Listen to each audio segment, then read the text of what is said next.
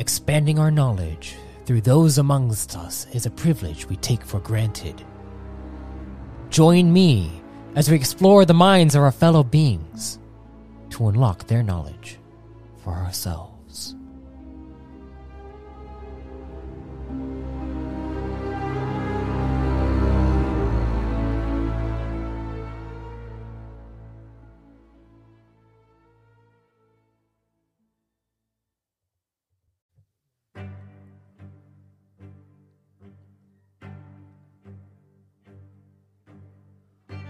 It is time for a guest entry.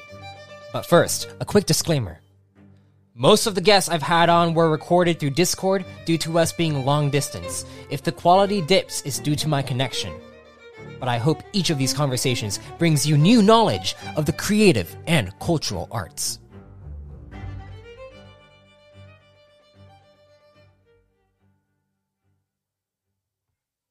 Today, you get to hear about some topics that haven't been dove into throughout this podcast. To discuss art in the digital realm, specifically for 3D pieces, I have on Zoraxe, a 3D artist that creates his own alien creatures and recreations of bolt action firearms, along with other weaponry of the fantasy genre.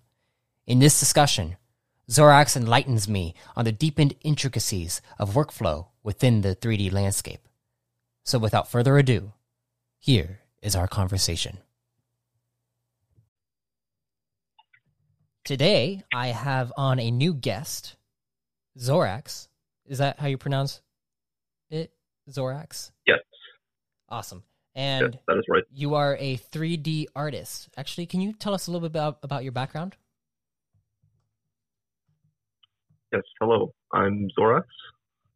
I do 3D digital artwork, and I primarily do like characters and weapons.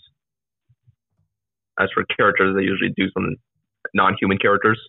Yeah. And um, the weapons I make, I usually focus on like kind of like old, older uh, bolt action rifles. Hmm. Although I've done like swords and stuff like that as well. So do you do you focus you're, you're focused mainly on 3D art rather than 2D? Yes. What what brought you to so, that what brought you to that space? So kind of funny actually. Um, the very first time I touched uh, 3D art was when I was like a kid. I played like Roller Coaster Tycoon 3.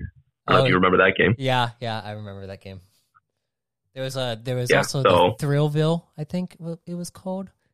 I, I had that game. It was like a like a roller coaster. Well, it was a theme park version of like a tycoon game, but you could actually go in as as one of the one of the characters who just goes goes through and you can ride on the roller coasters as a character. I think I remember my brother playing that one actually. Yeah. Um yeah, and uh Roller Coaster Tycoon 3. It's basically like a theme park manager. And um one thing I started doing was downloading custom scenery. Hmm. Basically like kind of like extra packs of uh models that you can add to your park to kind of customize your park. Yeah. More of how you wanted to.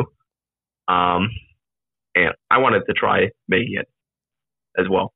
So when I started looking at programs, I think one of the I saw a few recommendations for like four different programs. I think one of them was Blender, and I remember downloading it and looking at that interface because this is like pre version 2.5, and it looked horrific. I don't know you've ever seen older versions of Blender, the interface looks. I've actually never seen any interface of Blender. Um, curious. Okay. yeah, it's especially if you look at it like nowadays. Now, obviously, Blender looks very different today, but when I saw it back then, it's it was terrible. I was like, I don't know what to do with this. I don't know to do anything. Uh, so I actually ended up using something called uh, Milkshape, for a little bit. I just used like the free trial and I made like a cube and imported it. But hmm. then I didn't really have any technical knowledge about how to do any 3D. So I kind of just let that stand. And years went by. I didn't touch, I didn't touch artwork at all. However, um, there was one instance back in 2012. I went to kind of like a a game tournament that was in in town. Yeah. It was the IGN Pro League. It was IPL four. Oh wow. That's what it was called. Yeah, so they had like uh they were hosting a League of Legends tournament and uh Oh, yes, StarCraft two. Those those are ooh StarCraft two. Yeah. That's cool. Uh, both yeah, both of those there. And then they also they're also showing a game called uh, ShootMania, which was like a yeah, it's a first person shooter. But um while I was there, I think like the last day there was a there was a random artist that was there. On character from League of Legends that you wanted. I was like, Hey, can you draw me uh Teemo? And he did. He, and apparently the artist he's he never saw League of Legends characters before. He kind of just looked up a reference on his phone. He's like, "Oh, okay." Oh Looked it up, and he drew it in like ten minutes. Wow. Not even. Wow. I was just amazed by that. I was Hey. like, "Wow." I kind of want to draw. I kind of want to be able to do something like that myself. Yeah. And however, I I didn't really have any artistic training. So like maybe I took like a few art classes in middle school, but that was nothing close to really what drawing any kind of characters or anything like that. But the only experience that I had was with 3D software. At this point, um, I went and took a look at Blender again. I was like, wow, I can actually kind of look through this interface. I think the version of that was like 2.5 something, and it updated, it overhauled the interface Yeah. at that Yeah. point, so it Yeah. looked a lot better. After a few after a few was like- years, yeah. Yeah, I was like, oh god, they better.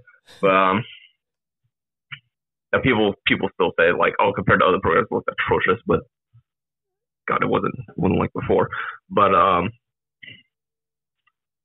yeah, I started to try and use that.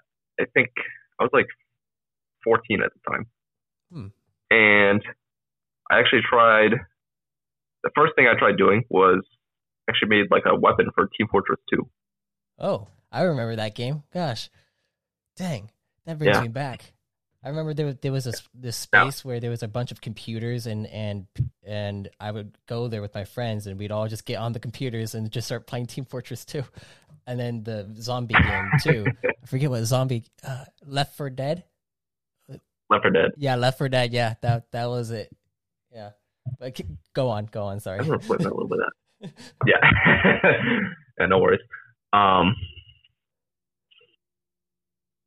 yeah, I made a weapon for that just with whatever modeling understanding that I had, and it looked, at least for what it, for really my first time really using Blender, I kind of just like worked on it like three days straight, Oh wow. and it looked okay. Now compared to the other stuff on the Steam Workshop, I'm like, yeah, it was no comparison, but it was an all right effort. But I really wanted to do characters, Yeah. so um, I started taking tutorials from this one website known as uh, CG Cookie. I think at the time it was just Blender Cookie because they just made uh, Blender tutorials. Hmm. Uh, CG Cookie's still around today, but they do they do more than just like Blender stuff. They also do like uh, 2D digital drawing, and even traditional uh, 3D like clay. Kind of Wow. interesting. So But um, Did you ever try? Like, did you ever make stuff with clay, or like, it, it, was, was that how you kind of started out, or no? You already had you already had um, back, I yeah, in a background in, in all that design. Yeah, well, I didn't start out that way. I did actually take a uh, ceramics class Oh yeah, like later in my school. Yeah, that's cool. kind of ties into this actually. Um, but that was like two or three years later Okay, compared to all this. yeah, I, I, So um, I'll, I'll let you keep continue going. Sorry. Yeah, but like uh, what was it? Yeah, I started taking tutorials from them, and I think one tutorial I, I really tried to hyper focus on eventually, after kind of like trying to get down the basics, was uh, they had a tutorial on how to do a realistic head from scratch. It was like a ten video tutorial. Each each video was like fifty minutes Oh geez. for the most part. Now, now with the first video, um, it really most of this video series kind of just covered the workflow Yeah. to go through or to like it didn't really cover down so much the specifics, which later they would actually do like a, uh, a full blown like uh, character tutorial like from scratch, like the whole body, starting Yeah. from concept art and stuff like that. But um, I tried doing the head for a little bit, and I think as I discussed with somebody else, it's like, yeah, you know, the stuff the stuff you kind of do first, especially in 3D, like has to look pretty cursed. so it's kind of like that for me for like the, f- the first three years Yeah. doing trying to do character modeling. But I'm starting to get a grasp of it. Uh, getting better looking models. Now, I never studied anatomy. Probably would have helped, but I eventually got, got a grasp of it. Yeah. But um, I mean that that's probably I think I started. that's probably why you you, do, you focus more on non-human characters, right? Yeah. And- Um. Well, what was it? I think I, I probably probably would have helped if I focused on human characters first as well. Because Yeah. I'm like, Yeah. you know, any all, all the tutorials out there, they're they're for they're for human characters, and it's like adapting that to a non-human character. It's kind of for one, it's, it can be kind of unique. Mhm. It's like and they don't they don't discuss the nuances you might face when you you deviate from the human form a little bit. Yeah. Also, the other thing is uh, you get to things like rigs. Uh, uh, basically, rigs are kind of like uh like the skeleton of a character Hmm. that you can use to control how they move and stuff like that. Oh, sorry about the dogs.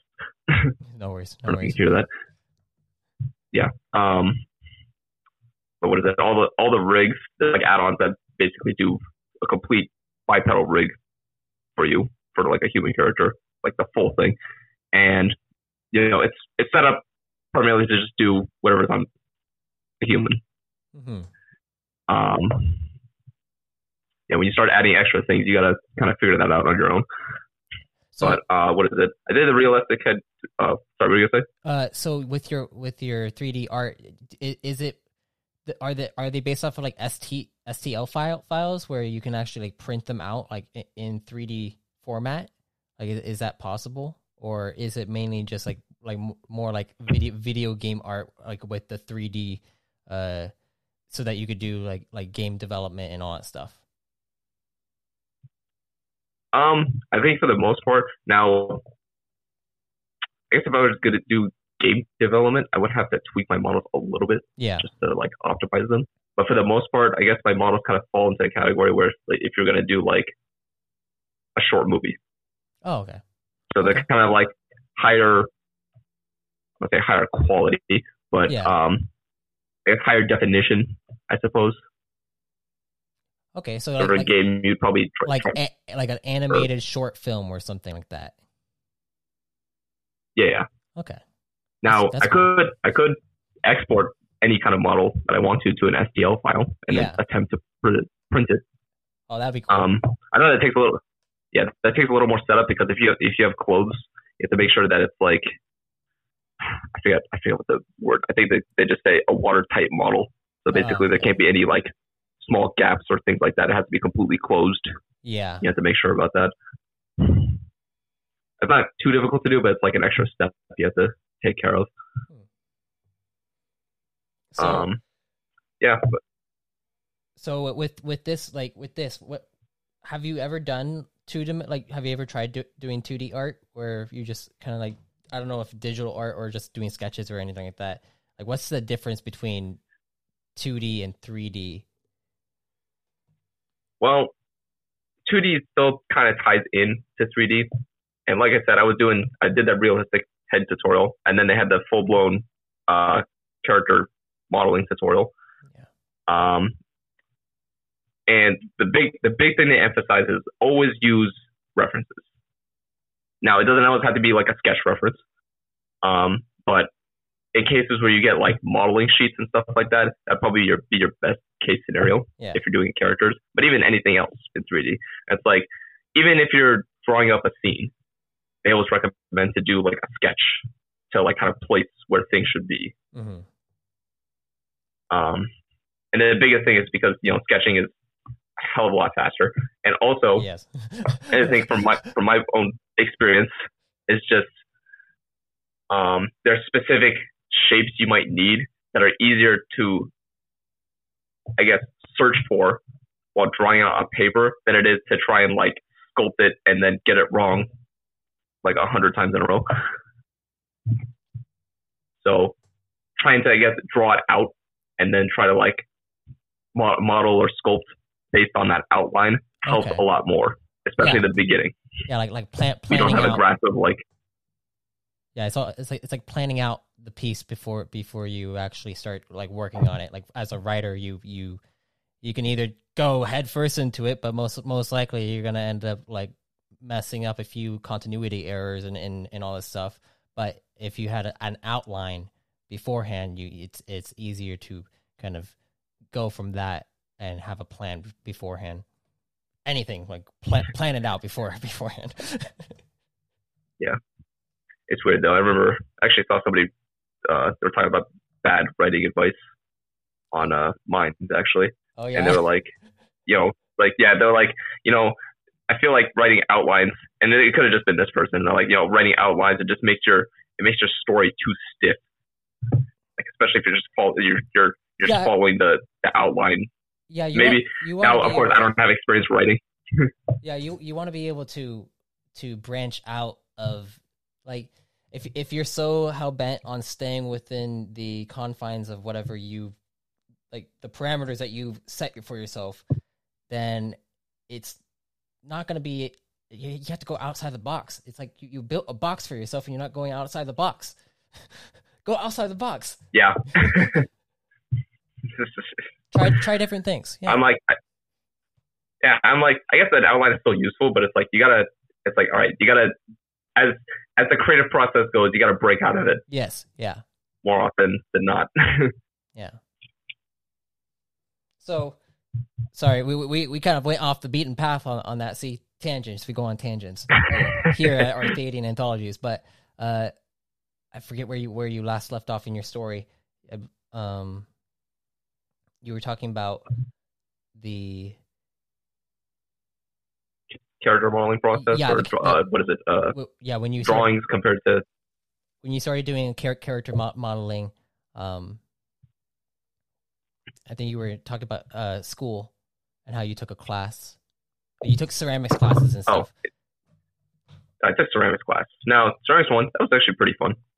It's introductory to just like making stuff with clay. Yeah. Um, I think the the big project we made at the end of the year was like this, like a Southwest style uh, pot that we did. Yeah. That took like a few months. I bet that got got pretty messy But, too. uh, Dude, yeah, your, with took a while. I remember just coming in, coming in.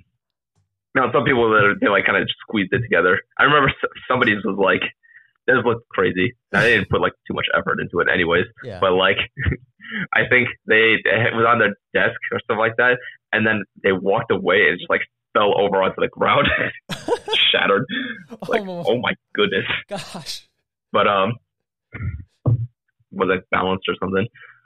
But um, I think the year after that, um, oh, think this this was the this was the end of my junior year of high school. I remember I played this one MMO that summer. Uh, it's called WildStar. I don't even remember that. I, I, the only MMO that I focused on was Star Wars: The Old Republic. So that was my MMO. But WildStar is Uh, like a like a like a wild like Western or something? Wild West. it was uh, it was like a sci-fi western. Oh, that MMO sounds kind of thing. cool. WildStar. Um, Gotta look that up. yeah, it was pretty neat. Um, fortunately, it's not around anymore. Oh, dang. kind of hit the yeah, it kind of went into the sand pretty fast, unfortunately. Apparently, there's some issues with the company, but I digress.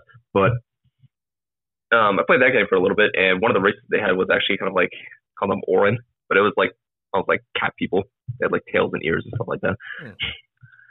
But like, uh, I decided to model that character, my model my character from that all the way from scratch, and it took. I spent like I want to say like five months on it. Oh wow. really one of my longest. It was one of my first long projects. And and that's your like that's your main character, right? Yeah. Now, now looking back, I'm like, yeah, probably was kind of bad. But honestly, it was like for one of my first complete attempts at a character, pretty good. And I kind of just kept building off of that process. Yeah. The big thing is just, um, I guess if like you know if you're compared to drawing or something like that, probably would have been a lot faster for, for one part. But um, also for me, I had to do I had to go I went through the entire process. I went I had to start from the base model and then sculpt the body, the head, do all the clothes. Um, and then after that, I I I did rigging, and then posed the character. I did all the materials. Materials being like how how the surface of those models look. Yeah. And then I made a scene. I remember I had to do it on my laptop because my main computer crapped itself. Oh dang. And the render took the render the render took like seventy five hours or something like that. Your laptop was probably like going like going at like on fire. Yeah. yeah. Nowadays, I'm like, if I were to do like the same image, it would probably take like maybe like two, oh, two, three hours, or something like that, maybe less than that. Oh yeah, yeah, because things have have improved dramatically. Yes, my my yes, my hardware situation has also improved a lot. That's good. And I guess that's another just have to point out. It's like, especially if you're going into 2D compared to 3D. With 2D, you don't the hardware that you need isn't doesn't have to be as crazy as in 3D. Now you can probably go into the same go you go you can go into 3D work yeah with the same hardware or whatever, but it's like when you start getting to like more complicated scenes or models, it really starts struggling along. Mm-hmm. Like even now, I think I'm like I need to I need to upgrade again. This is it seems getting too slow. There's too many. There's too much stuff. Yeah, going on. But uh, now, up, upgrading now nowadays is like expensive because every everyone's buying yes. buying shit up.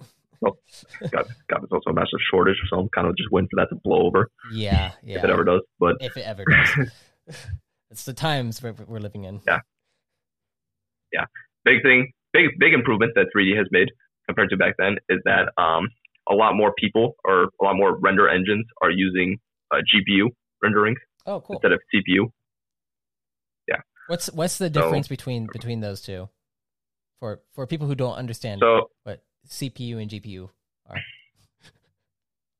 Um, I guess on the technical side of things, um, CPU, CPUs. Now you definitely need a CPU in your computer because it has functions on there that are required for running an operating system. But compared to a GPU, the GPU has significantly many more cores that are dedicated to just doing simple math operations. Okay. Or vector math operations. Which, if you're running a render engine, yeah, yeah. Uh, it is basically solving it is basically solving an integral equation over and over again. Oh dang.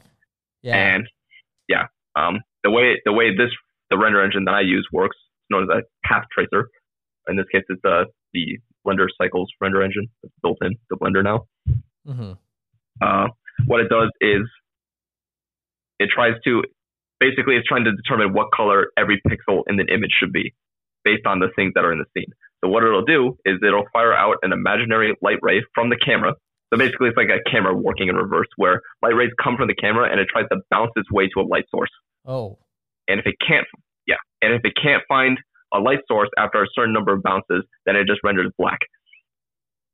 Um, if it does find a light source, it determines it does all the math to determine what what color that pixel should be, and then applies that color. Now, imagine doing it once for every pixel. The problem with this process is that when it when it hits a surface, um, there's there's some amount of randomness to which direction it's going to bounce. Yeah. Because in real life, say like matte matte objects that are not shiny, when light hits it, it gets diffused. Uh, it, it basically kind of like spreads out into multiple directions, and that's why it looks like that matte surface, as opposed to say something that's a mirror where it bounces off and goes directly off the surface in almost the completely uh, same ray, so to speak. but um, because of this, because of this random process, you get you get a bunch of pixels that did get light and a bunch of other pixels that didn't. Yeah. So, uh, what it does it, it it does it again for the entire image. Holy crap. Now, usually That it'll do it for like a square at a time. Yeah. Okay. So it, it kind of does it in, in different sections of, of the image, Yes. and then it will do it all together at the end, something like that. Yeah. So, yeah. So it'll it'll typically the process is does it like one square at a time. Okay. Now, if you have like uh, I guess the one advantage compared to CPU and GPU is that uh, each square can be uh, handled by a single core on the CPU. So if you have, or at least I shouldn't say single core, but a single thread. Um, so say if your CPU has eight threads, you can have eight squares rendering at the same time. Hmm. But a GPU usually handles only like one at a time. However, it is a lot faster at it because the GPU is much more suited for just doing lots of math calculations at once, Wow. which is necessary for something like this. Um, Yeah. but yeah, but basically what it does, um, you know, you have that you have that noise that builds up because you have a bunch of black spots on the image that you don't want. So basically, it then runs the same algorithm again, and then the new result it averages it averages with the previous result. Each of these results is known as one sample. Now, technically, if your samples goes towards infinity, you get a perfect image, but nobody wants to wait for that. So, uh, so basically, you kind of just go to a point where it looks good enough, and then it'll take the the the complete image will be the average of all samples together. okay. Yeah. Are, And- are there times where where the the pix like the the rendering doesn't match up with like the the light just will will show more black spaces that than anything else because they like the rendering just didn't add up right or something like that with the GPU or does it usually like does it usually work itself out? It usually works itself out. Okay. Um, it's actually pretty crazy because now they have like uh, denoising algorithms because that? you know there's just there's just some there's just some things that you render like Yeah. smoke. Smoke is really can get really noisy. It can get really bad. Um, just like any kind of like uh, volume or volumetric, where instead, instead of like bouncing off a surface, it has to go through a volume and then get refracted and go through smoke, go through fire, things like that. Um, I know path tracers generally have problems with glass um, because something like caustics, for example, like light bends around in a glass. Or say you have like a focused light ray through a, like a glass yeah. cup or something like that. Uh, sometimes it can get bent in such a way that like the, the light gets magnified to a specific spot. Hmm. Yeah. Um, problem with problem with that is, I guess in a path tracer, it has lots of problems trying to figure out how to do that properly. Or if it like if, if it has any kind of magnification magnification of light, sometimes you have pixels that are way too bright on the image. I don't know if you've ever seen that. They call them like fireflies, I I I think I've kind of like a I, I've taken pictures where like the, the light shines in a specific way and it's and it actually sometimes sometimes they they work out sometimes they don't sometimes it's like oh it's too bright yeah yeah. And honestly, like it's something like Blender. I've you just there's actually a lot of ways to just break physics and not care about how the renderer handles it. You kind of just Yeah. take caustics or something like that. It's really funny how that works. Um, but yeah, honestly, a lot of stuff is. It- when- whenever I think of like any kind of like three like 3D kind of art stuff like in, in a video game, I always think of Skyrim and like how like characters are like you know you you have the normal like human characters, but then as soon as as soon as a giant rams rams you with with its hammer, like your its club, and you fly up, you're a rag doll, and then like all of the body parts start kind of going crazy. You're like, what the heck is Yeah. What the heck is that? Yeah, and you know, I guess that that kind of outlines another difference with 3D compared to 2D is that you know think about all this stuff that I've explained. It's like not even the modeling stuff. It's just the rendering stuff. It's like it can be extremely technical to understand, yeah. and you know that that can be difficult to overcome for a lot of people. But um, I think you know the the other thing was uh, oh god, I forgot what was going with this. Um, Um, oh yeah, with with two with two D, you can easily just point out like, oh hey, you got an issue with how this looks. Like you need to redraw it or something like that. Just redraw the section. Hey, his arm doesn't look right. Oh, or hey, the values on his face don't match the rest of the lighting. yeah. Should probably redraw that or re- re-render it. And if something goes wrong in 3D, you're like, yeah, I don't know, I don't know how to fix that. Like his arms intersecting with itself, Yeah. I don't know what to do. Like, It's it's like it's like coding when you have to go back and try, try to find the one the one issue in the hundred lines of code that you just wrote, and it's Yeah. just a simple. It's like a little simple thing that you have to like delete a parentheses somewhere, and you're just like, what the, what the heck? And it destroys the entire. yeah, like a syntax error. Yeah, Even then, if it's not like a syntax error, then that sometimes it's like a function that's still considered correct. Yeah. Like now the logic you wanted is wrong. You don't find out until like three days later. hmm But Um, yeah, th- th- there's our yeah. technical analysis for for the podcast. yeah, like it, honestly, like things like ri- like rigs and stuff like that. Um, when you assign uh, an object to a rig or like uh, an armature to form, hmm basically, um, it'll it'll weight the so the rig is made up of a bunch of things called bones. Now in other programs, if you're like from Maya or 3ds Max, they call them joints. hmm Um, they uh, basically you have a set of vertices on the mesh on the mesh object. So like the model that would be weighted to each one of these bones, and based on how much they're weighted, they'll they'll move with that bone based on that weight that's assigned to them.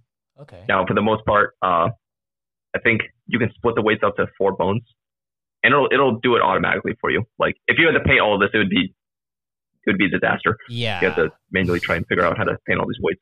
But uh, yeah, but basically all the weights will add up to one. So if you move if you move the entire armature, it'll just move with it. Okay.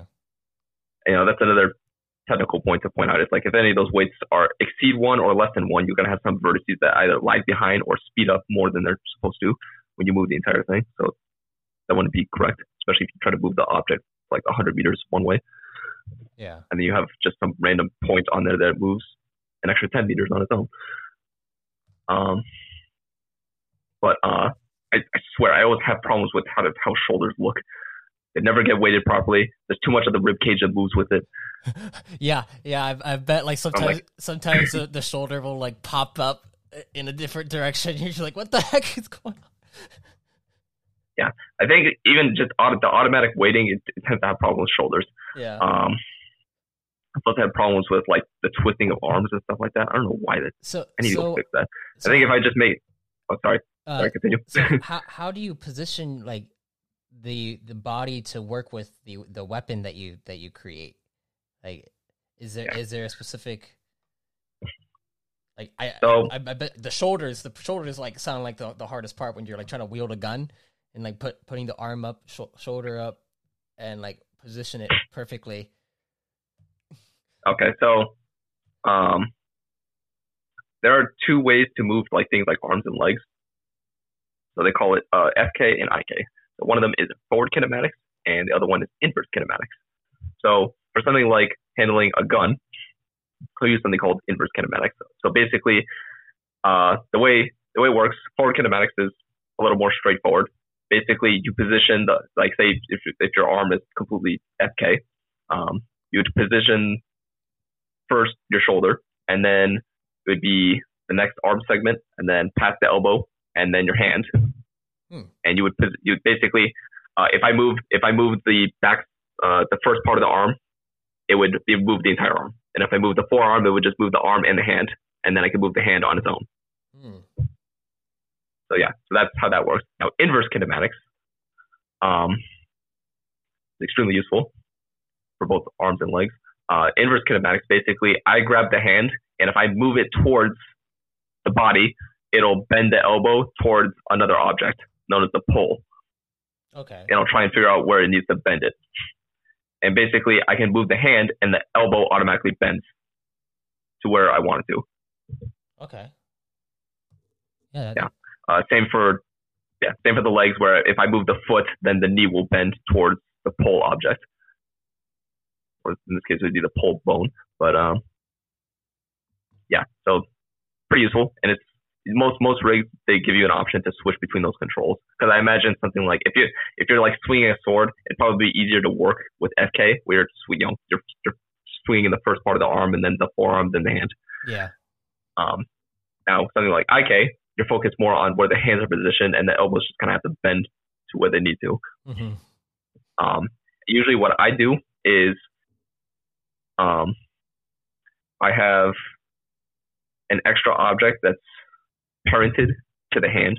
And by parented, basically, it, it'll um, it'll copy all the actions or copy all the transformations of its parent. Um, or the child object will copy all the transformations of the parent. It will treat the parent as if it's the center of its uh, rotation, and then that child object can also move on its own and set its own position relative to the parent. Hmm. Um, yeah, but uh, I usually have like extra bones on the hand to kind of like accommodate objects that the, the character might be holding. Yeah. So then I just uh, usually I have some portion on. I usually have another rig for the weapon, and I just have it copy the transformations of that one of the object bones on the hand, and then it'll just snap to the hand, and then I can position that object bone relative to the hand, and the hand will continue to hold it like it should for the entire time period. Yeah.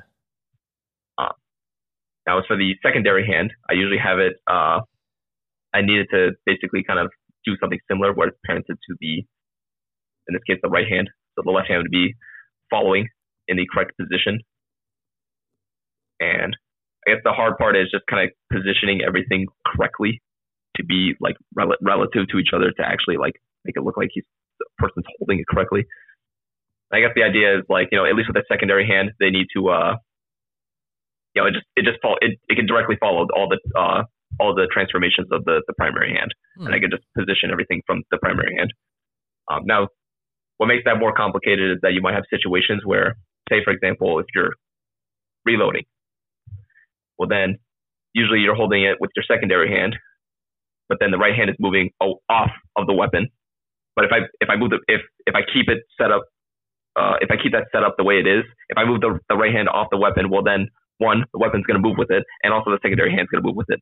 Wow. So I need to basically break that. Yeah, you need to you need to think about like breaking off that relationship so that the the weapon's now parented to the, yeah, you have to the, like the change. other hand. Okay. Oh, dang. That that's yeah. That like you you're just have to go back and change certain things to make sure that that you could move the position, or else all the positioning would would change based off of the like the reloading um action that the character is doing.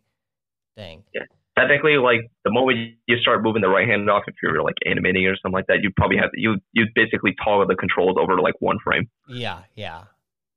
Dang. Yeah. So and also when like when you when you unparent something, it it doesn't like conserve all the transformations, so the you know objects can start going. You you disable the parenting, and all of a sudden the object's like in some completely other space. You gotta move it back. It'll be basically teleport it to a new position. So you can't like save you can't like save that that uh uh that positioning and then go to the next positioning and like save that positioning so that you could uh transfer between the two. Is there like there are ways to do it. Okay Um, sometimes you just have to have the the bones already part of the the rig, Mhm. which is not too hard. You can just add them. Um, especially if you're the one who owns it. But like, um, yeah, just add add some add an extra control. But it's like, you know, figuring figuring this out from scratch is not it's not a simple thing. I'm, no, you know, no, no. you don't go Not online. It's just like that's yeah, yeah. That's the other thing. It's like you know, you get you start you start making your own things. Like like hey, character that holds a weapon. It's like nobody's gonna tell you how to control that or set up the controls for that. It's like I kind of had to figure out a control scheme on my own. That whole thing. to to be absolutely honest, So- I, I'm completely like envious of of you because that takes an awful lot amount of patience, and I don't think I could I could be able to go through the the process of of doing all of that work. I, it's it's why uh, it's why I I can't I don't want to learn how to code. Like even though it would probably be a great a great thing to learn, coding just it, it, it sounds like so much patience is is needed for it and i don't have much patience Yeah. I, I was not taught to be patient Honestly, like at least with doing this stuff, I kind of just expect that like whatever I, I'm like, all right, I'm gonna get this done today. I kind of just expect that like there's something that's gonna happen that makes it so that it's gonna take a lot longer than I originally expected to. you, you you go in with with with specific expectations it's like when you're going in to see a, a movie that you've never seen before you you try to go in with no no expectations whatsoever and then if like if it goes up like if if it turns out to be a really really good experience and you're like oh yeah cool. If it's really bad you're just like oh whatever whatever. But like with this it's like it's like you have to go within like low ex- expectations be like oh hey uh there's gonna be a lot of things that will that will get in my way and block me and uh it's gonna be very really irritating. Be ready for it kind of thing. And then when it when it doesn't happen you're like oh yes that was a good experience. Loved it Yeah. Amazing. yeah. Even like even just walking into the project, I'm like, all right. Like sometimes I'm like, oh, let's do something fast. I'm gonna put these characters in a scene, and then I realized that like, hey, since I modeled on this character, I, I was working on one character before, like after I worked on this character, and then I added features to this one character, like controls to this character that I did not add to the other character. yeah I'm gonna go back to the other character and add the same controls hmm sometimes I don't remember the entire process or something else is go, goes wrong with it that makes it so that I can't replicate it. yeah that that doesn't sound like fun where where you, you That's not the fun part. The fun, yeah the, the, the, the fun part is hitting the render button and it actually working. yeah actually working yes And sometimes that's its own frustration because you hit the render button and then halfway through it crashes. Yeah.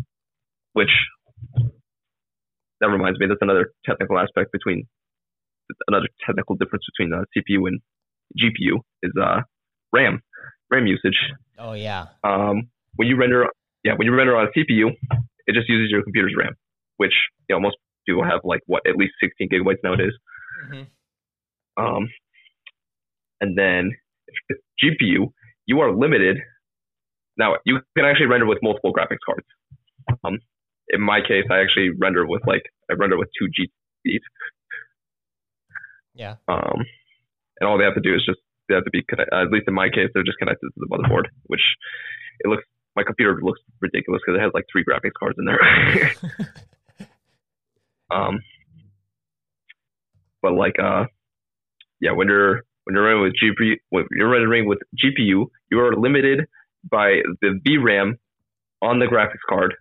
And also, if you have like say several types of graphics card with different amounts of VRAM, they don't stack you are limited by the the VRAM of the card that has the lowest amount of RAM on there. So if, say if you have a card that has if you have two cards that have eight gigabytes, but then you're also rendering with a card that has three gigabytes, your VRAM is three gigabytes. If you exceed that RAM usage, your render crashes. Oh wow! So it goes based off Yeah. the lowest, the lowest amount. Yes. Oh, Yes, if you exceed the lowest amount of whichever cards, you, like whichever set of cards you're using, then uh, it'll crash your render. dang! You, Now, in my case, you um, have high high. yeah, you gotta have good hardware. I remember even looking back. I think I think the cards they have now, like the three three thousand series.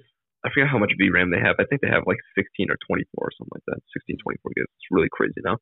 I remember like the only cards that had like 24 gigs were like quadros, like the stuff that you know video studios use. yeah. But one of those cards was like five thousand dollars, and it's like, wow, that's like more than my entire computer. So so uh, Yeah.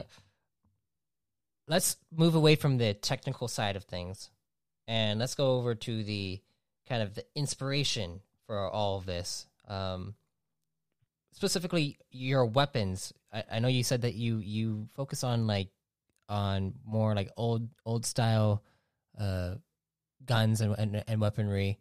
Uh, what kind of inspired you to to do all that stuff? You just like uh, you're you're involved? I know I know it's, it, So- it has to do with like history or something like that, right? Well, yeah. So it's kind of kind of funny at first. I was like, I was kind of making, I was kind of getting the traction to like actually make like characters consistently, have Mhm. like the workflow down yeah, after like two years. Um, but uh, I was like, I wanted to do weapons and stuff like that, like you know, for conflicts and rendering all that stuff. yeah, Um, but at first, I was kind of like thinking like medieval fantasy, I was trying to like design like a crossbow model, and like eventually I would do like swords. But um, I think this was 2017. just just a few years ago. Um, actually, actually 20. I think it might have been 2016. Um, I was I played I, I played Battlefield One oh yeah, from- yeah, for EA. Yeah, that was you know set in World War One. I. was like, wow, this looks really cool. I'm like, I didn't realize they had all these weapons already at this time period. I was like, so I started investigating on my own. I found a channel known as uh, Forgotten Weapons. I started watching a lot of that. I was like, you know what? I want to do it weapons based on this time period. Hmm. And first part was, you know, I had technically modeled that one weapon when I very first started out, but that was nothing close to what I really needed. Um, I was kind of trying to balance like, oh, you know, how much of the weapon am I going to model? Am I just going to model the outside? I'm like, do I show the mechanics? Like, how, or, but if I show the mechanics, I'm going to need to know what the entire inside looks like, and I don't know what that looks like.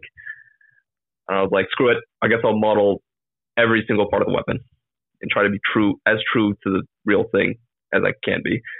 Dang. Um, yeah, and I think the first the first uh, bolt action that I actually tried modeling.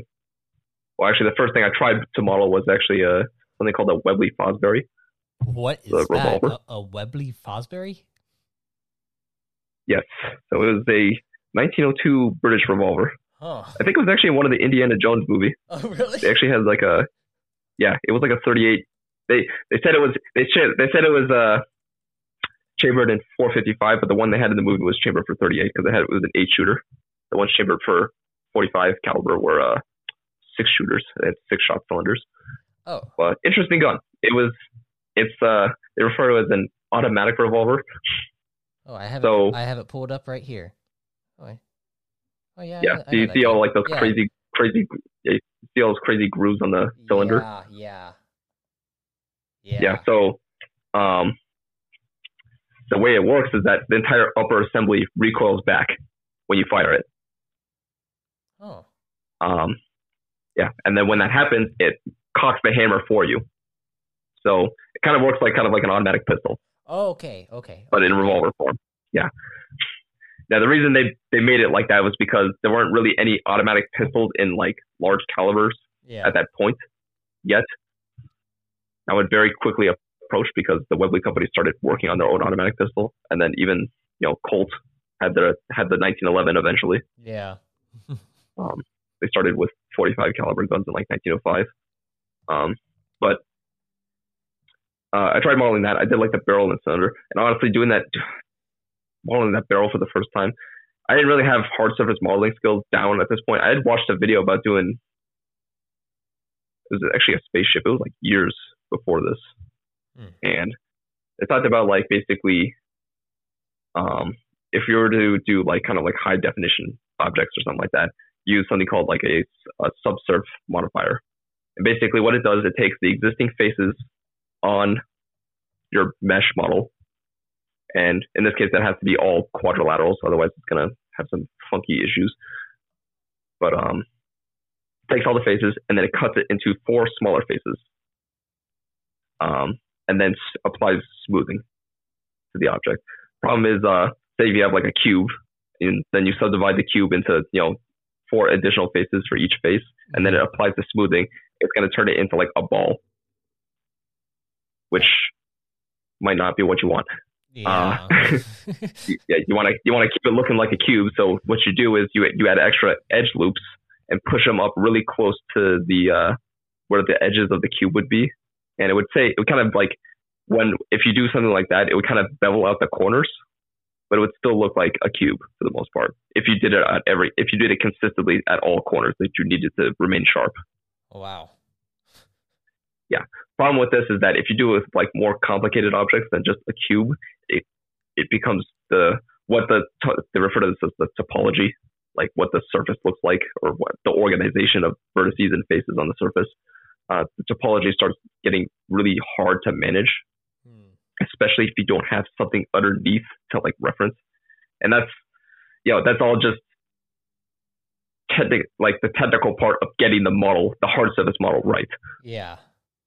Um, and I didn't, I didn't really understand that at first. That like doing it this way was really overkill. um, now nowadays, what I do is uh, I don't have to strictly follow like because you would you would have to like basically have like this tight edge loop or around like the sharp corners, and you have to do it around every single sharp corner and make sure that all the faces match up and they're all quadrilaterals and all all this. It's like managing that is just ridiculous. Yeah. Even if you have the model ridiculous. underlying model, yeah, even if you have the underlying model underneath, it's still really difficult to like manage that in every single aspect. Uh, nowadays, what I do is uh, instead of using the subsurface modifier, yeah, something just uh, they have something called the bevel modifier, and you just uh, click on the you basically assign the edges that you want to be beveled or made remain sharp, and it'll bevel those specific edges. And then uh, there's a few other modifiers that fix how the uh, the shading looks on there, so that way it doesn't look like weird or doesn't have like these stretched shadows on there. Hmm. Which that's a whole nother topic. But um, anyways, I made this revolver and then I worked on it was a Steyr M95 bolt action rifle. I spent my entire spring break just working on that. Oh wow! I think it took me about two weeks to complete. That's dedication right there. It looked, yeah, and honestly, for first rifle I did, pretty pretty good, I would say. Um, now looking back, I'm like, yeah, the materials are definitely lacking. Like I could not do wood to save my life. Um, metal could have been better, but it was okay. Um, now I didn't understand how to rig still because I'd been at this point like I I done character models right, but it's like I was using rigging add-ons to do almost everything. So I didn't really understand that until probably like a year later when I tried doing it. Oh. But uh yeah, but like after after that M95 model, like the the one problem I had with doing it, the the one part that I had an issue with was the uh, the receiver, which uh, the receiver is basically the part uh, the part that uh, you know receives cartridges from the magazine, and then yes, yes. the bolt chambers it, yeah, to know, sends it to the barrel or sends it to the chamber in the barrel. Uh, and basically, the thing with the receiver is that every single, almost all parts of the weapon connect to the receiver.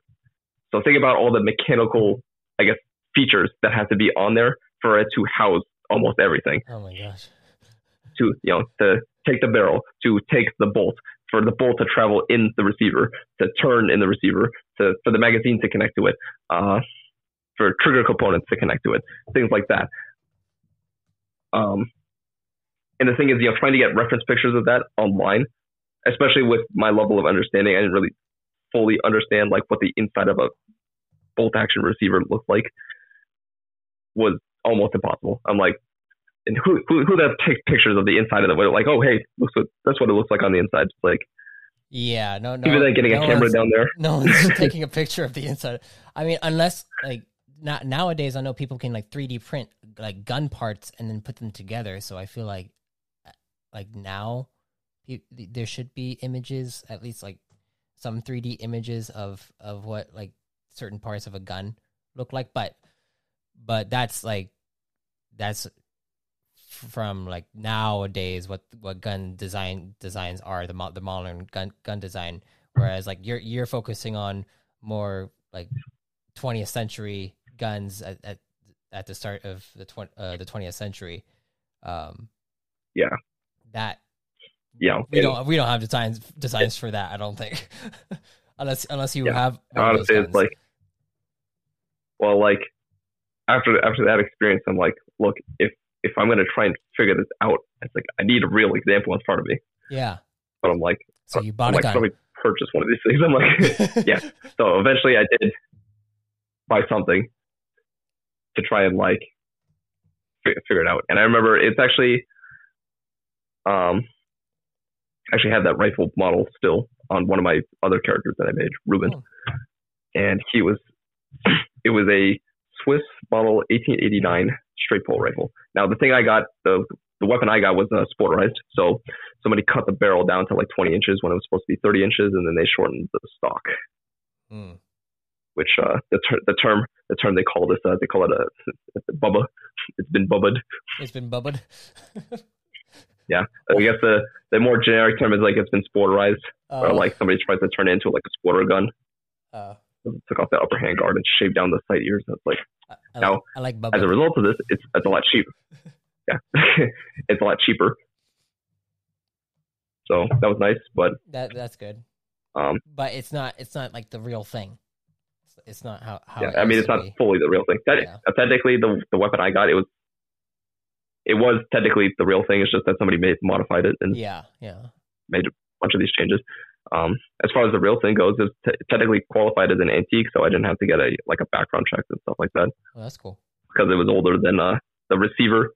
The receiver is the the uh, legal part of the firearm in the United States. Yeah. So the receiver was uh, the the manufacture date on the receiver was uh, earlier than 1898, so it qualified as an antique Woo. firearm. Dang, that's cool. Yeah. Yeah. You you still Yeah, have so good you still knowledge if you're trying to- firearm? I do actually. Oh, that's cool. I have actually. Okay, and it's funny because I bought it. I'm like, yeah, What's I can't shoot this. I don't have the ammo for this. What's the value of that? honestly, that since it's sporterized, it's probably only like three hundred dollars. Oh, okay. The ones that are not sporterized are like five hundred or six hundred now. Mm. Dang. Honestly, I probably should have just bought it unsporterized. Um, I did actually buy another rifle, like that was like a later version of that gun that wasn't sporterized. Also, surprisingly, it was an antique. It was really funny. It was made in 1898, but it was upgraded in 1911, like with an arsenal upgrade. Oh wow. that they did uh, on all their weapons and finding ones that are it was an 1896 rifle they produced them all the way from 1896 up until 1911 then they had a new model of rifle but like if it falls within a specific serial number range uh, you can actually prove that the receiver was made like uh, in 1898 or earlier so some of those actually qualify as antiques Dang. so I actually got another one from like that, and it was an original example. Now there was some slight mechanical differences and features that would be different than what I ended up modeling. hmm I just kept mind of that. The uh, they changed the rear sights, magazine difference, the, whole slew of changes, 1911. But like, uh, I remember the first thing. I Got it, and then my mom was just like, "You bought a gun? what are you doing with that?" what are you doing with that? I was like, yeah. And the first thing I did was I, I took it apart and then I started. Uh, I actually wasn't working in Blender at this point. I was actually, if I was, if I was going to be taking direct measurements off of something, I was, uh, I was actually using CAD. So in this case, I was using uh, Fusion 360 from Autodesk. Hmm. And actually, I think late, uh, early 2018, I actually took a class in CAD. I was going to college at this point, and it's funny because I already had like 3D modeling experience. So like after I picked up the controls about it, it was uh in this case the program we were using was called Creo. It used to be called Pro Engineer. Yeah. But like uh since I already had experience with that, I was like I was just zooming through the interface. So I was like, yeah, screw this, this is easy. I think it, it started getting more difficult when they started going over like assemblies and adding constraints to make a complete assembly from different models and then drawings, yeah. technical drawings. Which honestly, I started falling asleep to that yeah. portion of the class. Yeah, But that that, But, that- um, that's good. yeah. You you you you already had experience, and you were but but like there's there's times where you you can take it to class, and you've already had experience in whatever you're you're learning there. But there's there's still things to learn about, and per, like maybe within that class you might be able to learn something new that you didn't know before, but that will make your the your process easier. Yeah. Now, technically, they didn't uh, they didn't have a class in Fusion 360 at the school, but it was funny because I actually had like a little an introductory offer at the school. Actually, before I took that class for Fusion 360, so I was like, well, if I'm going to use it from home, why don't we use Fusion 360? Let's honestly, it's kind of a cheap program to buy out of like all the CAD programs that you could be buying because yeah. some of these. I don't know if you've seen a SolidWorks license, like five thousand dollars. Oh my gosh, five thousand um, dollars! Yeah, I kind of wish I learned SolidWorks honestly, but because a lot of companies use it, but too late for that now. But um, what is it? Fusion 360. I think it was like it's around like forty dollars a month, which is not too bad. But um, it's funny because I, I I first started using Fusion 360 on my own. I was trying to do uh, trying to model gears from scratch. Wanted to do uh wanted to do this special type of I don't know if you know what bevel gears are. Double gears, no. So imagine the axes are kind of like uh, instead of being parallel to each other, they're kind of like at an angle to each other. So you have like these conic- conical shaped gears hmm. rolling against each other. Okay. Um, I was doing like a special special variant of it known as hypoid gears, where like the, the shafts are offset from the centers. They actually use those in uh, uh, car differentials. I don't know if you've seen what that is. Car like car like in in a car. Yeah, so they use it in a car. Okay. Basically. Yeah. Um. But I tried modeling that, and that was actually my first experience with it. I remember I was I was actually going really deep into that. I remember I was like, I was only getting like four hours of sleep a night. I would literally go go to school, then come home and just straight work on this. Wow, dude, you um, got you got like straight determination to just know how to. That's awesome. That's awesome. Yeah, yeah, I did that for like a month straight. Uh, well, honestly, I think the lack of sleep apart, well, that was more like two two weeks because I think I was like I, I felt like I was getting close but it was one of those things where like, and I didn't understand that about CAD was that like a lot of things are, you can drive things parametrically, where like, hey, uh, this thing, well, what is it? If I change the, the size of this value, I want this other value to change by five times this value. Hmm. So instead of like retyping the going through and changing the values on everything and going through the sketches and changing that and then changing this feature and then changing that and going all the way from the the, the bottom all the way to the top. I was trying to do it again every single time, which honestly, as far as like my modeling speed went, it definitely improved it. And also familiarized myself with the program more, but it definitely was not efficient looking back on it. Yeah. Um, but anyways, I I used Fusion 360 for this project because immediately when I got this weapon, I took it apart and I took a set of calipers and just started taking measurements off of it, and then trying to plug the measurements that I got into the CAD program to make a new model, um, which was honestly for this this was probably not the greatest weapon to start on because there's a lot of complicated features on there. Things cut. There's there's there's features on there that you can't. There's, there's features on weapons or even just any mechanical part that you really just can't directly measure unless you have like the original drawings that just tell you. Like for example, the angle at which like a surface is cut. If it's like cut at like a weird angle, it's like you kind of it's really hard to get the tools to do that unless you have some way to like trace it out and then maybe like take a protractor and figure it out from there. Hmm. But um, throughout my next semester, I was just spending time after school just just modeling this thing, and I eventually finished everything but like the stock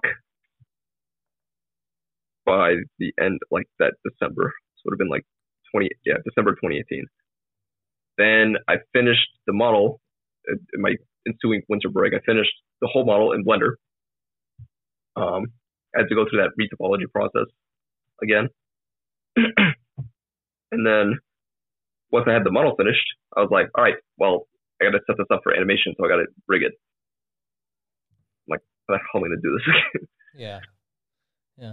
yeah, I remember that process. I literally there were there were parts of it that I was literally like certain features of it because you know if you're if you're modeling a weapon for a game, you know you're probably just modeling a specific part moving in and out of the weapon, and yeah. that's not too difficult. Like maybe it rotates, comes back, and then you have to load ammo. But beyond that, you don't have to like keep excessive track of everything. You know, if you're modeling all the mechanical parts, not only do all the you have to keep track of all the parts moving, which that's not too difficult if you set it up properly. But the big issue I had was the the magazine and keeping track of ammunition. Oh, Like how do you how do you have like how do you consistently have it so that you have like say separate charger packets the, that you load into the gun or like uh in this case the, the weapon took uh like almost stripper clips. I don't know if you ever see what those are. uh, uh, a what? So uh in this case they call them like like cardboard chargers, but um it works just like a, a stripper clip that you would see on like German bolt actions. Oh, okay. okay. Uh, basically, imagine imagine like this packet of like vertically stacked cartridges. You yeah. stick it into the top of the weapon, and then you just push all the rounds down into the magazine. Oh, that's interesting. Yeah, and then you just take out the clip. You take out the clip, or in this case, it would be like a cardboard piece. Which Yeah. honestly, the cardboard, the, the use of the cardboard uh, charger in Switzerland was actually pretty unique and honestly a lot nicer than an actual stripper clip. Mm-hmm. if you ever use a stripper clip in real life, just put like it's it's only caught at like the backside of the cartridge. So you try pushing it down, and the the, the, the cartridges want to buckle, go all over the place, not down into the magazine. It's really stupid to try and push it down. Yeah, that doesn't Um, that doesn't make sense to me. yeah, but um, It's like you're pour, it's like you're pouring in you're, you're pouring in the bullets in, into the gun. Like what? but um, it? Yeah, keeping track of that. That was that was a interesting process. I actually rigged the entire thing, but it took like three months. I think the majority of progress I made in like the first month. But um, But once Yeah, you fi- from- once you finally from got there- it, once you finally got Yeah, it done, it was like- amazing, huh? yeah, for the most part. Now, there were still changes I wanted to make. I'm like, yeah, there's a lot of issues. The feature.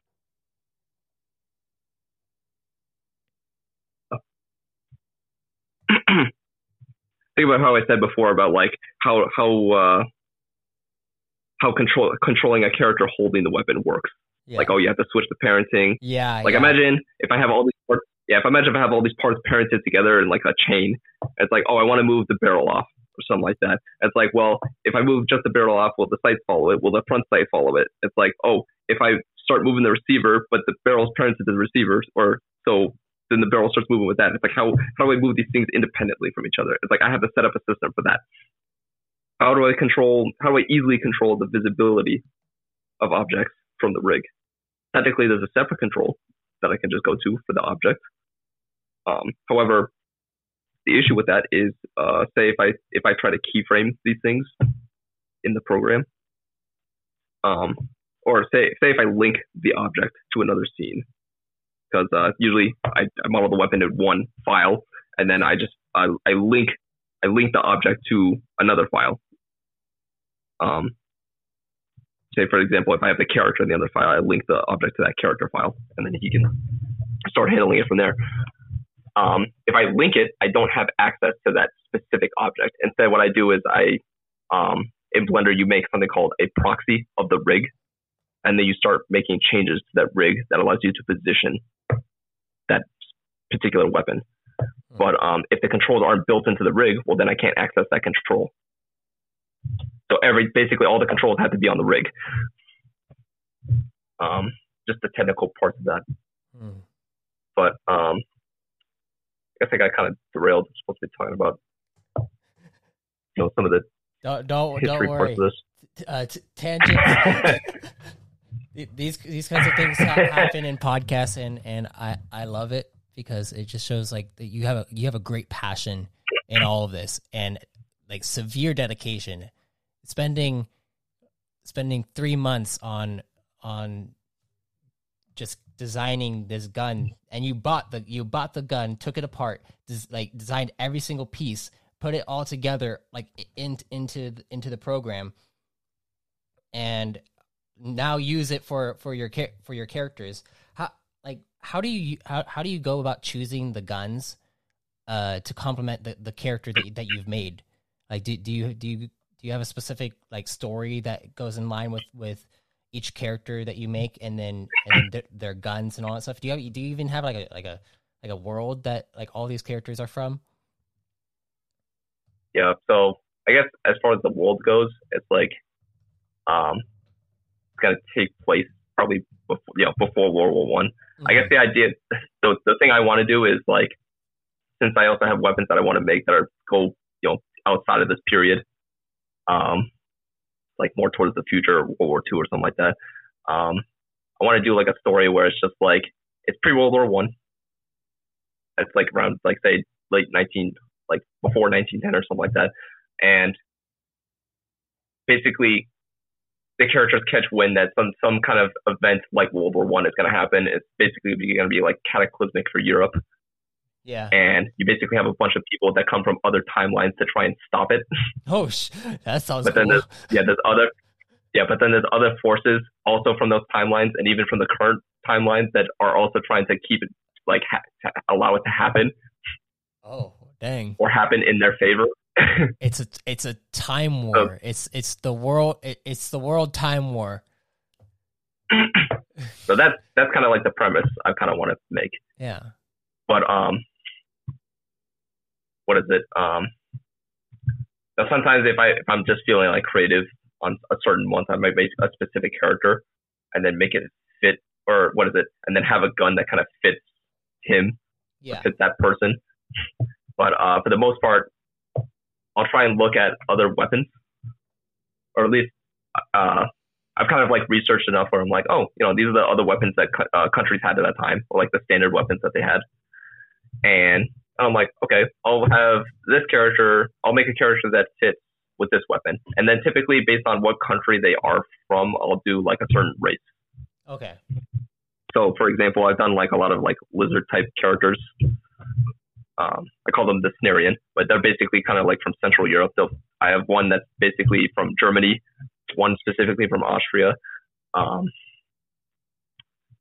another that's from like I have another two characters that are specifically from Switzerland, and they both have Swiss rifles. Mhm. Um, in fact, one of those weapons I'm currently working on right now. Um, and then, um, like say, I was I also have like a bird bird type characters, and then like I guess another type, guess the other type of character I guess you call them cat people. I guess they they're more like furry animals basically. One of them is like a ra- uh, the two that I have. One of them is like a rabbit. The other one's kind of like a I guess closer to a cat. But um, I guess th- those two characters they're they're British. I'm also gonna do like characters like that that are like American. Yeah. Um, I have bird-like characters that are uh, one of them's like uh, I want from like Spanish-speaking countries, as well as like uh, I'm also gonna do characters that are like French, Mm, French birds. French birds. Yeah. So French birds. I don't know, changing it up. French I might have like, yeah, but like, uh, I might, I have like ideas for two more races I want to do, but I haven't really modeled it yet. Usually, I don't really have, I don't really have like the the the look down for the character until like about a year modeling it. Hmm. Um, and usually it's because it's like kind of on and off. So so but you- like even go ahead. Go ahead. Oh, what were you saying? Oh, was it like? You know, like, I only have like three races at the moment. I think the so the very first race I did, which it kind of goes back to that first inspiration I had for that. I don't know if you have you ever played League of Legends. Uh, I have played League of Legends. I am not a fan of MOBAs very much. I, I'm more like MMO fan. So That was an aside. To be honest, I haven't I haven't played League of Legends since like oh. Yeah, so but I'm like, you know, I was I was really interested in how uh, Teemo looked, yeah. but like he's kind of like a like a short cat looking thing. But I was like, I gotta want to do something that's more like a human sized proportion. hmm So then I started making like those, I guess, uh, those that kind of furry style thing. Now, um, one one thing with making these characters was like, all right, distinguish this kind of like from the the, fur, the quote unquote furry art styles that you Yeah. might think of when somebody says furry. Yeah. Yeah. I'm like, like I don't really like that. I'm like, now there are some, I guess, good versions of it, but I'm like, mm, no, that's not my taste. I'm like, I, no, let's not do that. Like the characters that I have, that they don't have, at least the quote unquote, they're more like, anthrop- they're still anthropomorphic, but they don't have like muzzles. They still have like the tails and ears and maybe like the button nose, but I don't, I don't, I don't want to put like muzzle, like I don't want to put like full animal features on them. Yeah, it, like for, like You know, with they have fur, normal human feet.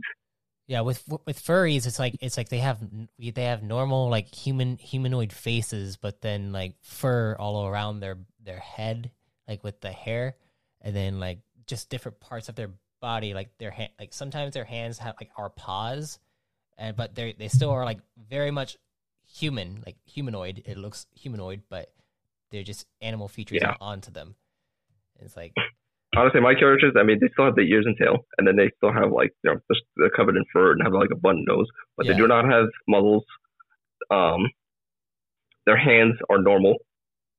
They still have like I guess they still have like claws, but they don't have paws. Their feet are still kind of like more like human feet. Probably Yeah, easier if I post a picture. Yeah, your your your char- your character, your like your main one that you use. Um, which which races is? I, I call it uh, the Cenarian. Cenarian. Yeah. So they, the Right. the first basis on that, and then They're like the, the That was kind of- lizard people, right? Or or yes, Yeah. so that was kind of an interesting mashup. Now, honestly, on all my characters, they almost have like the, the huge like pointed ears. Honestly, I really like that style of ears, so I just put it on everything. But like, uh, that was an interesting mashup. So at least the ones that I have now, or at least the, the very first one that I did, looks wildly different than what I have now. Um, they actually had tails at first. The ones I have now don't really have tails, except for actually, I actually did one recently that was more like fish-like, that actually had a tail. But like, um, their eyes, the style of eyes was different, but the, the overall head shape and body type was similar. Um, but uh, the, the kind of inspirations they used, honestly, I actually I kind of base a lot of my stuff on Pokemon. oh yeah, yeah. I I I, I do get a Pokemon esque vibe from it. yeah. It- So honestly, the shape of the head I kind of pulled from uh, Snivy. It, it feels very realistic Um, though, like because of the 3D, like how how you designed it. Oh. It, it feels very realistic, like in a weird way. Yeah, I have something to say about photorealism and 3D later. Um, Yeah. but um, but like uh, I think yeah, I I, I kind of went for the style of head with a Snivy. Um, the eyes eventually, the, the original eyes also kind of kind of fell along the lines of like the Snivy line, but like uh, later on, I kind of went with a like a frog style of eyes. hmm Um, then they had a humanoid body, and then their their uh, I mean the, their arms and legs. Uh, I always I always have like a black, almost kind of like a black color to them, so they're a lot darker at the uh, at the arms and legs parts. And also that was based on another Pokemon that kind of had like a similar feature, like a Komo from Gen Seven but he had like it was kind of like a dinosaur looking Pokemon that had like uh, black features for the arms and legs, so it kind of copied that style. Um, now I've got a lot more, uh, I guess, unique with it. I put, I put all these patterns on their skin. Yeah. Are are they like tribal, Um, like like like in a in a way like parts of like different like uh, factions, like it based off of the the features that they have on them, or or is it just ba- ba- based off of like, oh you you were born that way? Those, those are your that It was kind of just you're born that way. okay. Um, yeah, I kind of just figured I'm like, oh, that that'd be kind of look that kind of look neat on the Mhm. reptile, I suppose. Yeah. but like, um, honestly, now like they've gotten more fish-like. Even the one that I have in my picture, he's he's got like a he's got a dorsal fin on his back, Oh, he does. and the, the teeth. Yes, he does. Even on the back of his head, he's got a fin. yeah, yeah, yeah. Can't see it in that picture, but like, um, what is it? And also the the teeth. He's got like shark, uh, like point pointed teeth, almost like a shark. hmm Yeah, So kind of like a shark-like influence. he's also got like I'm a, like, a, oh, li- they- you know, a little like snake tongue kind of kind of coming out of his mouth there. Yes, they all they all have that. They all have that too. So it's it's a really honestly thinking about it, I'm like it's a really weird mashup of all these reptiles, like or fish at this point too. I've had one character recently that was like very distinctively based on an orca, Oh, and yeah. he has he has like a tail with like uh fins on the back of it. Oh, that's interesting. Also has a dorsal fin. that that's very interesting. Oh. Yeah, but um, yeah, that was kind of a weird mashup. I forgot, I forgot where we were going with this. Well, um, I, I, I think, I think it's great. You, you said that you wanted to talk talk about uh, um, re- photorealism. Oh, okay. So, you know, honestly, with a lot of as far as inspirations go, like almost everybody I follow is a 2D artist. Yeah, yeah.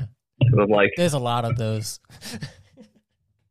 yeah, well, yeah, there's a lot of those, but like, even then, I feel like the character designs that I see with 2D art are much more inspiring to me than what I see with like 3D art. Because I feel like, I feel like the cliche with 3D art is either it's super hyper realistic, and it tends to be for some reason it's super hyper realistic. It tends to be sci-fi, um, and then um, the other cliche I see is like almost like a Pixar style. oh yeah, yeah. It's either cartoonish or Oh, very, very realistic. Yes, and I'm like, you know, the photorealism part was like, oh, it's kind of it's kind of cool the first few times you see it. Like, I can't believe computers can do this. Like, it's crazy. Um, but like after a while, you're like, this is kind of boring. Like, I want to see some some crazy shit, some crazy features. Excuse my French. Um, No, no worries, no worries. yeah, but like, um, you know, I try to follow like other artists that maybe I don't want to say necessarily make the things that I do, but like kind of make their own like make non-human creatures as well, hmm and maybe try to adapt some of those features into my own work, or try to figure out like, oh, can I, I do that? Now, now there's some cases where like, especially the one thing about 2D that I like that I can't really achieve in 3D is that like, you know, there are definitely some features that you cannot put in 3D, or you cannot translate from 2D to 3D all that all that well. Like uh, like honestly, with like some some cartoony things, the Yeah. size of the the size of the eyes on those those characters can be really big. And honestly, I try to make the my eyes the eyes on my characters huge as well, but there's a limit. Can't can't make it too big. Or else. and honestly, like yeah, some of the some of the characters, their eyes are so big. Like if you were to see inside their head, the the, the eyeballs are like intersecting with each other. Oh they're, my god. they're that big. you don't you don't see you don't see that much of an eyeball on a person, honestly. Um, and even like even even the character that I have my avatar, it's like, you know what his eyes look like? Hmm. Well, what do they look like? It's like, um, so the only imagine you're seeing the bottom of a gumdrop, and that's the portion of the eye that you see. Oh gosh. Yeah, Oh gosh. it looks really weird. It's, almost like either they look like gumdrops, they look like cones on the like, and you're back, you're basically seeing like the bottom side of it, like the flat side. just see. Oh. I could just imagine like on Yeah, the, on and the also like you you you're just looking at, at him like right right at his face and you see his eyes like oh he's, he looks fine and then you look on, on the back of his head and there's like two two giant like sticks kind of popping out of his back of his head it's like oh shit what the heck is that dude it's really funny. I learned how to because um one one thing in in order to make that sort of thing work. Because imagine if I rotate that object. Well, Yeah. imagine if you're rotating a gumdrop. It's like if it rotates like a gumdrop, it's like that's not going to look right. no It's like you need it to basically maintain its specific shape while still being able to rotate like an eyeball. yeah So the actual object itself is a sphere, but I have this uh, I have this modifier on there known as a, a a lattice modifier, which basically imagine like this this cage thing, a cage of vertices that you kind of like use it to like warp an object to a specific shape. Hmm. So Okay. as a result, it's like I have this I have basically this lattice on there that kind of flattens the top the, the front side of the eye to be almost like it'd be extremely flat. And then um as a result, since the object is still technically a sphere, I can rotate it around like it's still technically a ball. so it'll maintain that specific shape, but um, it's still it's still the, the object is still technically a sphere, Yeah. but it'll maintain that shape in that space, basically. Okay. So I can still move. I can still move the, the you know the pupil and eyeball around Yeah. Yeah. normally. That's good. That's good. Yeah, yeah. and honestly, I do that for almost all my characters. That the eyeballs are kind of flattened a little bit, just so it kind of fits in the head. Yeah. And you know, as an aside, it, you know, there was like a one or two year period where I kind of struggled getting like the correct size of head or getting the correct head shape. I was like, all right, well, I think the head's too wide. I'm gonna shrink down the cheeks a little bit. Oh no, his eyes are bulging out. I'm gonna shrink down the. I'm gonna move the eyes a little bit closer. Maybe shrink them down a little bit because they're too big, something like that. Oh, now his now the rest of the face looks too big. Now I gotta shrink down his cheeks again. Oh, the eyes are bulging out. Push them back in. It's like I think after like the third time, I'm like, all right, I'm getting nowhere with this. I think I think it's the best it's gonna look. Yeah. At a certain point, you do have to st- like, like it, it's it's with every creative with with everything that you create. Uh, at a certain point, even like, like if you if you wanted to get it out there, like for uh, for other people to, to see, and like, but you're you're so stagnant on it being perfect, exactly how you how you imagine it. You're not gonna get it out there because at, at a certain point, you're just gonna be like, "Oh no, it's not it's not ready yet. It's not ready yet." Put it out there. So. yeah, it really goes back to that thing where it's just like, oh, this doesn't look correct. And then you post it, and somebody's like, "Hey, that doesn't look correct. You should fix that." You're like, "All right, how? How do I fix it?" You know? give give me the Like, advice. yeah, with 2D, it's just like, oh yeah, you got to redraw it. Maybe like use a different brush or something like that. yeah, I knew use like, different. oh, hey, this is that. This, you know, this is how I view it. Maybe this is how you can you can do it. Like, but with 3D, it's like the only way you would be able to figure tell somebody else how to do it is if they handed you the file, Uh, yeah, and then and then even then, if they even if they handed you the file, you could be like, yeah, I don't know what's going on. Like, I don't know what your process is, or maybe they set it up in a way where it's impossible to fix the way it's set up. oh, that sucks. That sucks. That, Yeah, that makes it hard to like, get any advice on anything. Yeah, I know. And even as you get like towards the like like a finished model, like a finished character or something like that. Now it's you can still like make minor changes, like oh hey, the, I don't like how far snout out snout is protruding. I'm gonna shrink it a little bit. Yeah, Maybe make that change. But like um, if you have to make any, any like major changes, like oh hey, the model doesn't have enough fingers or something like that for some reason. Um, yeah, you that's a that's a huge change. All your textures are garbage now. Uh, everything that you painted, you're probably gonna have to redo it, unless maybe you add it in such a way that like maybe you can conserve the rest of the model. You probably could conserve most of it if it's, if you're just changing the hands. But like, yeah, your textures are garbage. Uh, you might have to redo uh, if you change any part of the model or like add extra features to it. You might have to redo your rig and your your weighting. So wow. making changes like that. Oh, and then uh, if you what is it? If you add like too many, or if you make like too big of a change, um, you might have to uh, redo the UV unwrapping, which you know what that is. No, I do not. Yeah, UV unwrapping is basically when you take a uh, take a 3D model and then you basically flatten it, you project it to a 2D surface, Okay. and then from there you can paint you can paint your textures and stuff like that. If you ever see like game files or something like that, you have like those crazy like weird looking texture maps. Mhm. or like the dude's face is stretched out and things like that. That's what uh, it, it, it specifically fits the UV unwrapped portion of that model. Oh, okay. Yeah, That's interesting. That's But, like, uh, something that something new that I learned today. That's that's great. Yes. Technically getting it right is kind of annoying. Now, honestly, I'm like, yeah, it looks good enough, and then leave it. um, now it gets worse when you start dealing with now making making changes to a model. If you add anything, like add or subtract any vertices to a model, in the case of, or if you delete a face on a model that has like uh, hair on it. Uh, so in Blender they refer to it as a particle system because that's how hair works there. Um, then it messes up all the hair. You got to redo all of that. All Like- of it. All just. Oh, just could be pretty timely. oh my gosh. Dang. Um, and there could just be issues where like, hey, your model sucks. You gotta redo the entire model. Like, and it's like really the the source the source of all problems could just be your model. Like, hey, the the shoulder doesn't want to deform properly because you didn't retopologize it correctly. So you gotta redo the entire shoulder, or maybe Oh. just redo the entire body. Just Like- redo the Um, everything because you forgot to do one little thing like a week ago. Yeah. so things like that, and it's really just like, well, that's a kind of a mistake that's hard coded. I'll fix it next time. That Yeah. sort of thing. Yeah. because you're like, I don't know, because you're like, all right, new project, let's get off of this. Like, we got to do something new, I'm gonna burn out.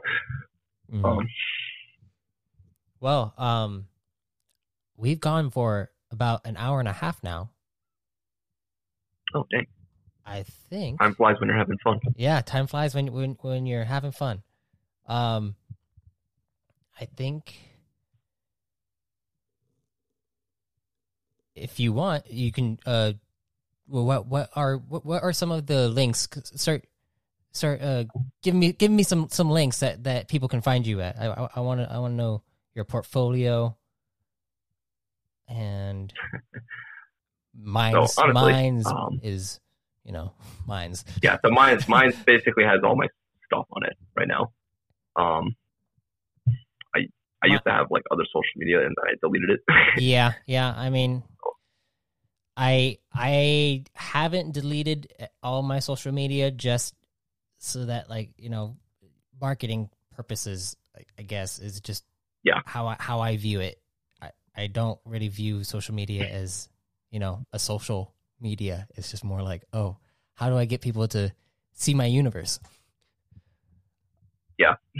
and enjoy it and not I- talk about might- politics it's too late. it's One too day late somebody will project politics onto your story. Yeah, yeah. That's why I got to Oh, project. that one on- race talked about. It's exactly like this other race in real life. yes. Like, what is it? Shut up! Get out of here. yeah, yeah. The- The issues, the issues with our current day and age. But um, we we can find you on minds.com slash Zoraxe, I believe, right? Zoraxe is is basically your your username for everything that you use, right? Yes. Um, I did. I was using Artfol for a little bit. Artfol. Yes, that was like a. It's kind of like imagine Instagram, but only for art. Oh, Um, kind of a newer app, but I haven't posted stuff to that recently. I probably should just start posting that again. Um, I don't know. Maybe one of these days I'll go back to like Instagram. yeah. Sure. Instagram has a bunch of ads that just keep popping up for me. And as soon as you, Oh, yeah. as soon as you say something about something, and then or like search anything on anything, Instagram will find it and then try to Yeah. give you another ad for it. Probably the same thing that happens That on is why I'm- Facebook, but I don't go on Facebook anymore. So That is why I'm thinking if I ever use Instagram, I'm probably gonna run it in like an Android emulator on my computer. I feel like that would probably, I feel like that probably cuts off all the communication to the rest of my computer. yeah, Maybe somebody's gonna be like, no, no, no, it doesn't work like that. But um, I guess running running it in like a they'll still find a way to, guess, to vir- track you. yeah, running its own virtual box. I feel like could prevent that. Now I'm also running a VPN. hmm that probably helps. However, I've seen people that are like, yeah, Facebook always finds out my location. I don't know how I'm running a VPN. It's bypassing it. I think it's. I think. There's other features on the phone that they can probably figure I out. I think it's five G. It it has to be five G, man. Some people were suggesting, I'm like, oh, Getting into about- that conspiracy Oh, you go- you know, some people were suggesting, like, oh, you know, should we go back to Twitter? And I'm like, uh, I don't know if I go back to Twitter. I have never Like, used Twitter, so Not gonna lie, there was a lot of was there was a lot of good Japanese artists I was following on Twitter. yeah. which you know, some of their stuff has been kind of an inspiration too. But I'm like, eh, I want to find them now. I'm just going Pixiv. They're probably on there. Yeah. hmm All right. Well, but yeah, uh, thank you for thank you for enlightening me on like the, the entire pro the entire process of of th- like 3D art creation. That's that's a lot. Wow. You you are awesome at like the just your your your determination, your persistence on on getting getting these things done, like spending three months working on a, like a like a gun to to to mold and and develop and and all the characters. I bet like those take time, uh, like so much time. And, I, I know like you probably have like the, the, the full process down now, so like every single time you get better and better at it, and and the time gets gets smaller and smaller between between between each creation. But damn, yeah, I I'm excited for when I mean, you you start doing like some kind of animation with with your art, and then I I, I want to see where it goes. That'd be amazing. Uh, yeah, thank you. I'm, I'm flattered. Um, you know, as far as you know, as far as the I guess multiple characters I do, you know, that's that's another big thing about 3D. It's like you reuse as many resources as you yes. possibly can. Yeah. Um, as far as you know, as far as current project goes, I am working on another rifle. Mm. I'm actually working on perfecting the rig for it. And honestly, you know, I actually had to learn programming for this one. Um, I actually have been developing a whole add-on for trying to like rig these sort of things. Mm-hmm. And I'm actually planning to sell that soon. Might go on and sell oh. it on the Blender market. That that sounds but, cool. Um, yeah, and I might do the same thing with the rifle because hey, it's fully rigged. Like, it's a lot of a lot of stuff that you don't have to do. Um, but yeah, I'm looking to finish that and probably hook it up with the other character I have. Do you, do you need pictures on that? I never actually sent sent you in progress photo of that stuff. Uh, you, you can go ahead and send me send me those pictures. I I'll, I'll do my best to feature them. Sure. I actually have actually didn't uh it was a demonstration animation of how it's looking so far. Oh, yeah. Send you that. You can probably pull some pictures off that too. Um, but yeah, that's that's where I am. I'm pretty close to finish with that as well. Awesome, awesome. Then, well, I, I, I, I look presenting. forward. I look forward to everything that you create, and um, thank you for coming on the podcast so much. Uh, thank you for having me on. Yeah, and I gotta watch. I gotta go back and watch some of your episodes. Yeah, there, there, there's a lot. There's there's a lot. So feel free to jump jump around. It is an anthology, of course. So, um, there is yeah. kind of an overarching storyline that I'm not sure if people have have have gotten the hints about it, but that I, I am I am planting seeds. So that that that's all I'll tell you. So you could go ahead and, and listen in on some of the conversations that we have, um, as well as like the stories that I tell on on the podcast. Um, and then this episode is coming out in season three, so uh, that is coming out October twelfth. It, it by the time that it's out right now, it, everyone that's listening, it, it's it's past October. So, but uh, yeah, yeah. Talking. Hello to all those future people. Hello, future people. Uh, this is this this is this is Arthadian anthologies. Yes. um, but, but thank you so much, Zoraxe, and uh, maybe maybe next time I'm going to actually start bringing in other artists, and then we can like have a full like discussion table, uh, talking about art and stuff. That's that's something I want to do. So, if you're up for that, that sounds. Yeah, uh, you know, I'd be down with it. Cool, cool. All right. Well, thank you for coming on the podcast, and thank you all for listening to our conversation. I thank you for listening to our conversation. If you'd like to hear more guest entries like this one, go over and become a free member at arthadiananthologies.com to not miss another episode like this. And if you're interested in becoming a guest yourself, you can fill out an entry form at the site's homepage. Until next time, travelers, be safe, stay safe, and if death comes to you, may you be reborn in power.